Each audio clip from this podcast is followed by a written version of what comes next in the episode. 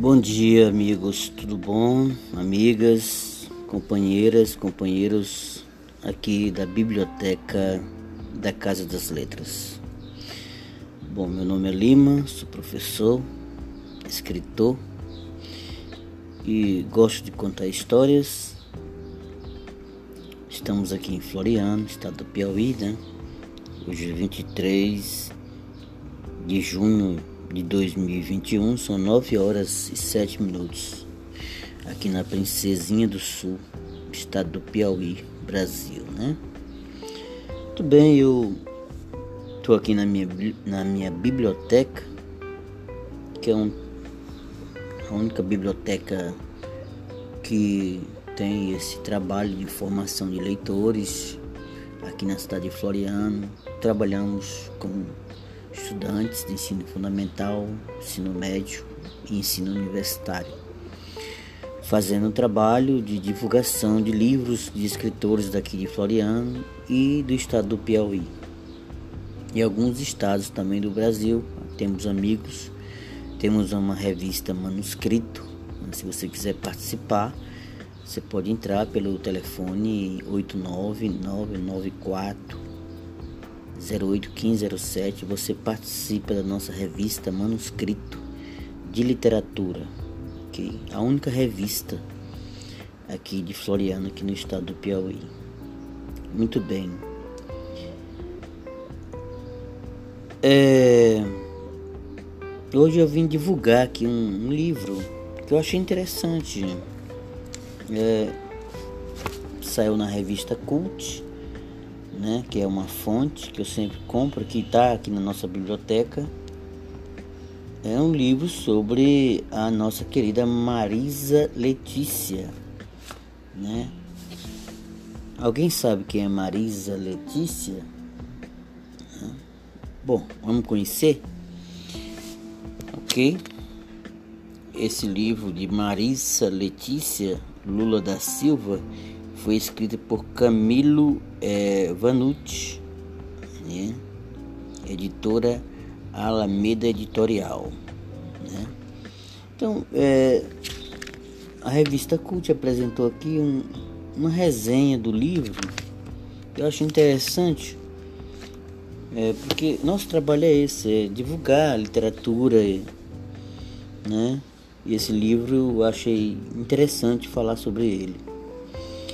Bom, vamos começar o trabalho. O texto aqui na revista Cult é, se você tiver interesse, é, ela saiu em março de 2020, né?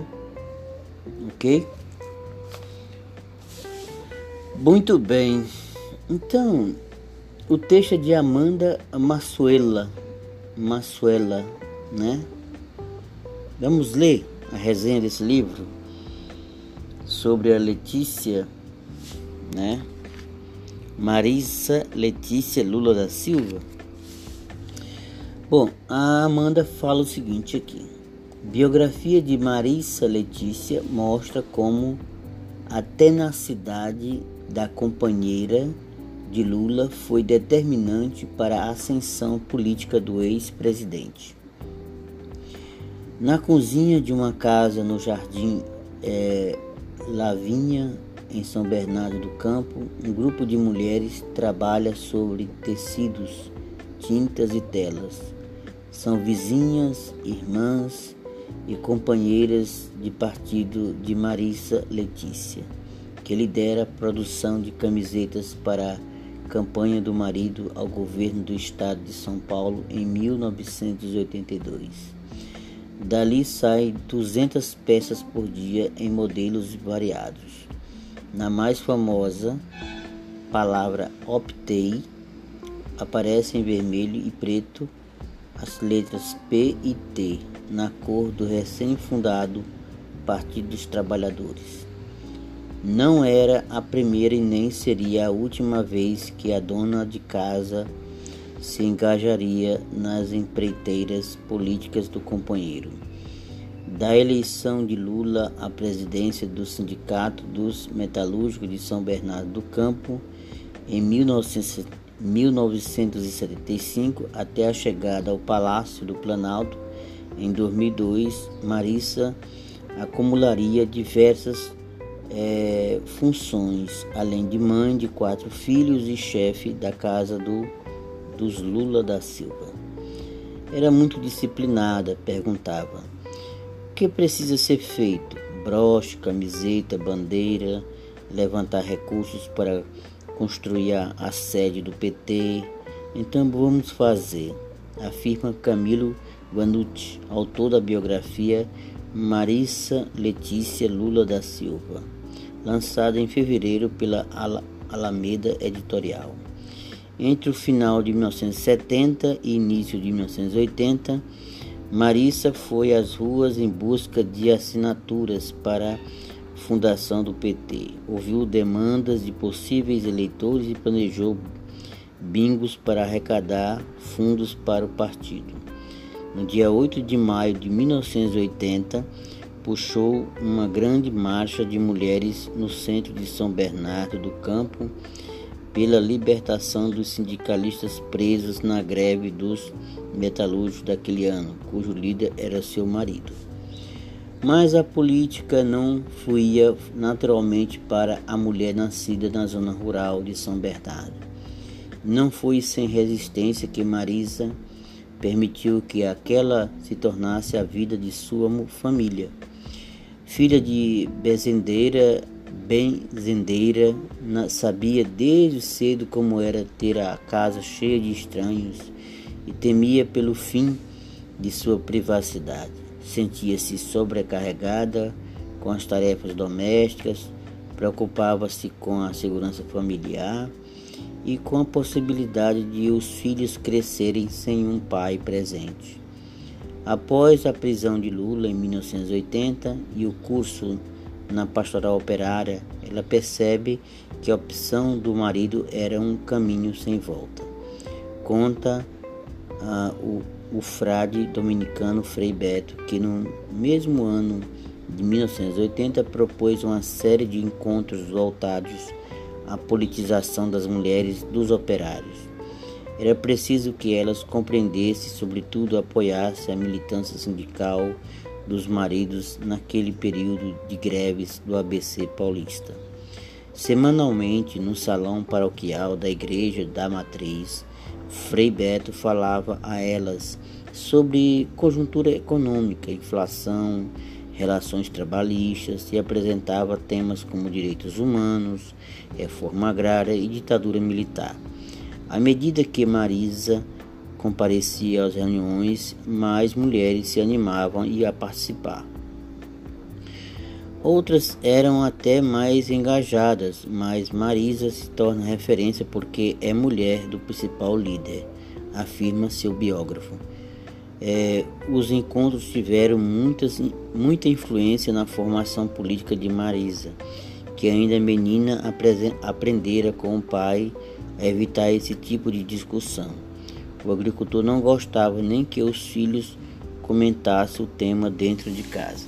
Décima entre 11 irmãos, Marisa nasceu em 1950 em uma casa de taipa, sem energia. Né? elétrica, onde os pais plantavam batata, né? cenoura, abóbora, criavam porcos, galinhas e patos. Foi babado dos, dos 9 aos 13 anos e operária em uma fábrica de bombons antes dos 14, idade em que abandonou os estudos. Quando completou 20 anos, pediu demissão para se casar com seu primeiro namorado. Pouco tempo depois, recebeu notícias que ele tinha sido assassinado. Estava grávida de quatro meses. Já era viúva, havia três anos, quando pisou no Sindicato dos Metalúrgicos pela primeira vez e foi ali que conheceu Lula, então primeiro secretário. Era verão de 1973 e ela precisava de um documento para um dos irmãos que não podia mais trabalhar devido ao vício em álcool. Lula também é, Lula também era viúvo e desde o momento em que colocou os olhos na galega Não passou um dia sequer sem insistir naquele relacionamento. O casamento aconteceu no ano seguinte. Dali em diante, a política seria parte inevitável da vida de Marisa. Ela ainda tentou dissu dissu dissuadir o marido da idade de se candidatar à presidência no sindicato em 1975 e depois em 1978. Afinal, agora ele era pai e precisava passar mais tempo em casa. Não teve sucesso. Lula passava 12 horas por dia no sindicato. Marisa esbravejava e tentava impor limites ao marido. Fábio nasceu em um mês antes da primeira eleição sindical do pai e o irmão Sandro após a segunda. Lula não estava na maternidade com nenhum dos dois nascimentos e nem esteve no terceiro filho do casal Lu, Luiz Cláudio em 1985. Naquele ano, ele rodava o país para formar diretórios do PT e apoiar candidaturas locais. Após a derrota nas urnas em 1982, quando foi candidato a governador, elegeu-se deputado federal pelo PT em 1986.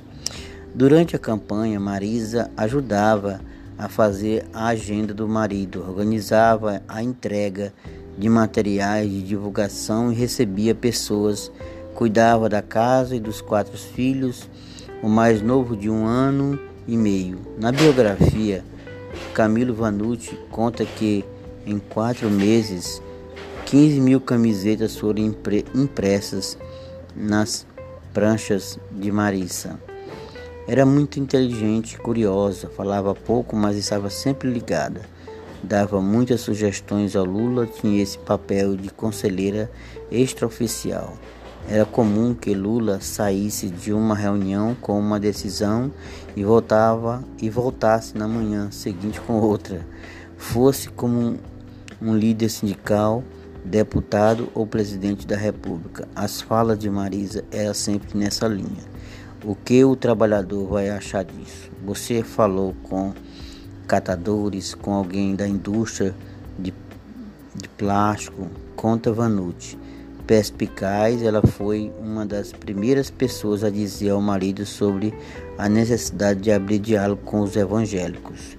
Quando Lula perdeu as eleições para Fernando Collor em 1989 e pensou em desistir da carreira política, ela o convenceu a continuar determinando ainda que aquilo significasse ver sua família no centro da máquina de difamação que voltava a funcionar a cada campanha eleitoral desde 1982. Naquele ano circularam boatos de que Lula morava em uma mansão em, no Morumbi. Na disputa contra Collor, é, diziam que o metalúrgico tinha decepado o próprio dedo para se aposentar por invalidez e que se chegasse ao poder fecharia igrejas e tomaria bens da população.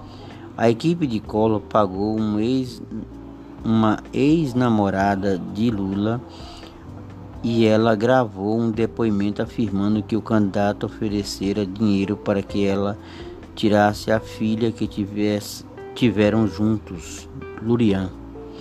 Em meio a tudo isso, Marisa evitava dar entrevista e manifestar-se publicamente. Tinha medo de falar besteira e atrapalhar o marido. Repetia que era apenas uma dona de casa e não uma pessoa pública, muito menos candidata a nada. O receio dos holofotes permaneceu durante seu período no Palácio da Alvorada de 2002 a 2010 e Marisa preferiu não assumir nenhum cargo oficial. A Constituição não especifica as funções da mulher do presidente, mas é comum que elas adotem uma causa. Ruth Cardoso coordenou um programa de alfabetização de jovens de 12 a 18 anos, por exemplo. Sara Kubitschek fundou a iniciativa social voltada para crianças, mães e mulheres grávidas.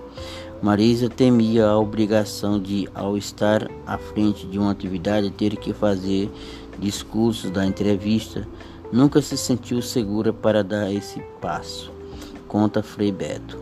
As mulheres do partido se frustravam, frustravam com a opção da primeira-dama. Nos bastidores, Marisa permanecia ativa, sempre inteira das decisões do marido, aconselhando e manifestando suas opiniões. Como primeira-dama, lidou ainda com comentários preconceituosos, preconceituosos sobre sua origem. Diziam que, uma vez instalada no Palácio da Alvorada, ela não daria conta de limpar tantas janelas. Marisa não se sentia confortável em Brasília. Trocaria qualquer agenda oficial por um fim de semana com os filhos e netos, de preferência à beira de uma lagoa, entre plantas e bichos.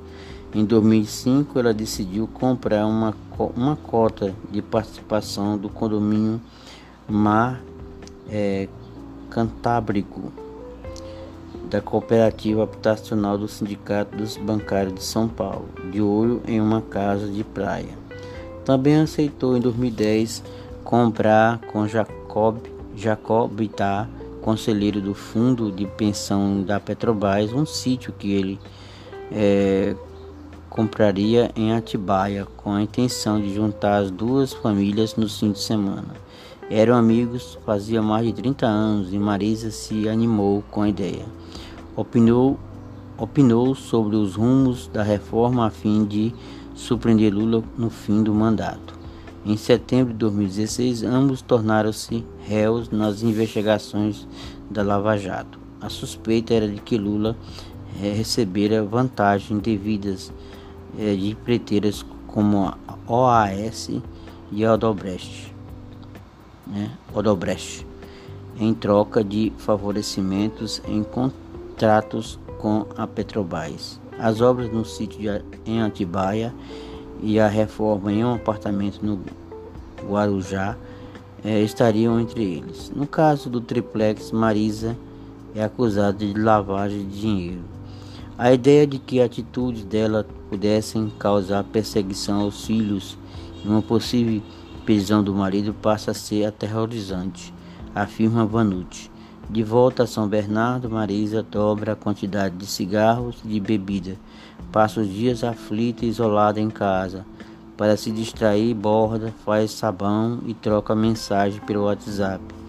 Em 24 de janeiro de 2017, é vítima de um AVC hemorrágico decorrente do rompimento de um aneurisma diagnosticado no primeiro governo Lula. Morre nove dias depois, aos 66 anos, antes de ver o marido ser carregado por uma multidão para fora do sindicato é, dos metalúrgicos no dia de sua prisão. Para Vanucci, a presença de Marisa em centenas de viagens de campanha e em cima de palanques do PT permitiu que mulheres se identificassem com, com o partido. Hoje, o maior da esquerda latino-americana. A eleitora passa a confiar no PT porque a Marisa está ali. Ele diz que no lançamento do livro em São Bernardo, muitas mulheres o abordavam para falar de Marisa.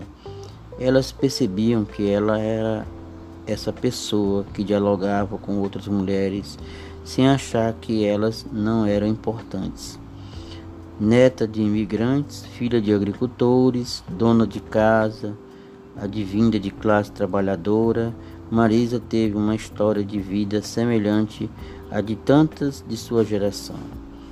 Se Lula é considerado um filho do Brasil, Marisa também é. Muito bem. O livro chama-se Marisa Letícia Lula da Silva escrito por Camilo Vanucci, editora Alameda Editorial, né? Pois é, pessoal. É mais uma dica aqui do professor Lima para você que está nos ouvindo aqui no nosso canal do nosso podcast, que é o canal assim de áudio que a gente tem para divulgar nosso trabalho aqui na biblioteca Casa das Letras Aqui, fica aqui na nossa cidade de Floriano, Rua Clementino Ribeiro, 112 Centro, Floriano, Piauí. Bom, a gente aqui está falando de literatura, de uma biografia. Fique bem claro sobre isso aí, tá bom, gente? E a gente espera que você possa refletir.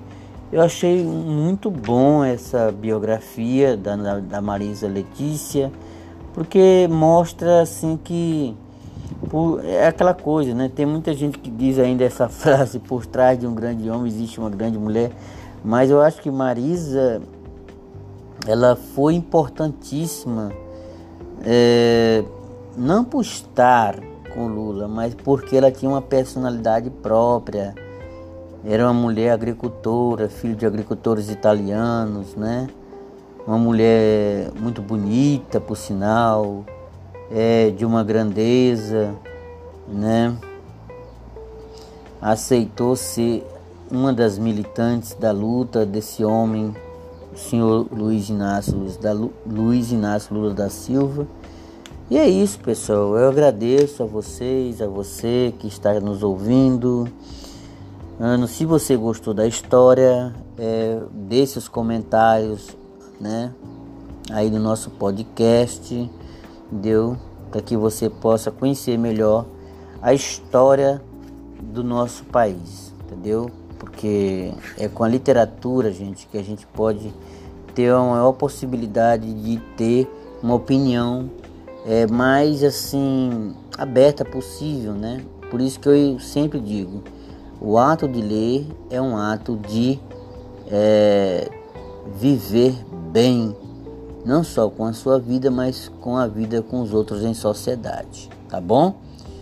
E Agradeço aos amigos e às amigas, a todos vocês que estão aqui acompanhando o nosso canal aqui no, é, no Spotify, tá bom? Que é um dos meios de comunicação aqui da nossa biblioteca Casa das Letras. Muito bom dia a todos e obrigado por você estar aqui conosco. Tchau. Obrigado. Bom dia. Professor Lima aqui diretamente da Biblioteca da Casa das Letras.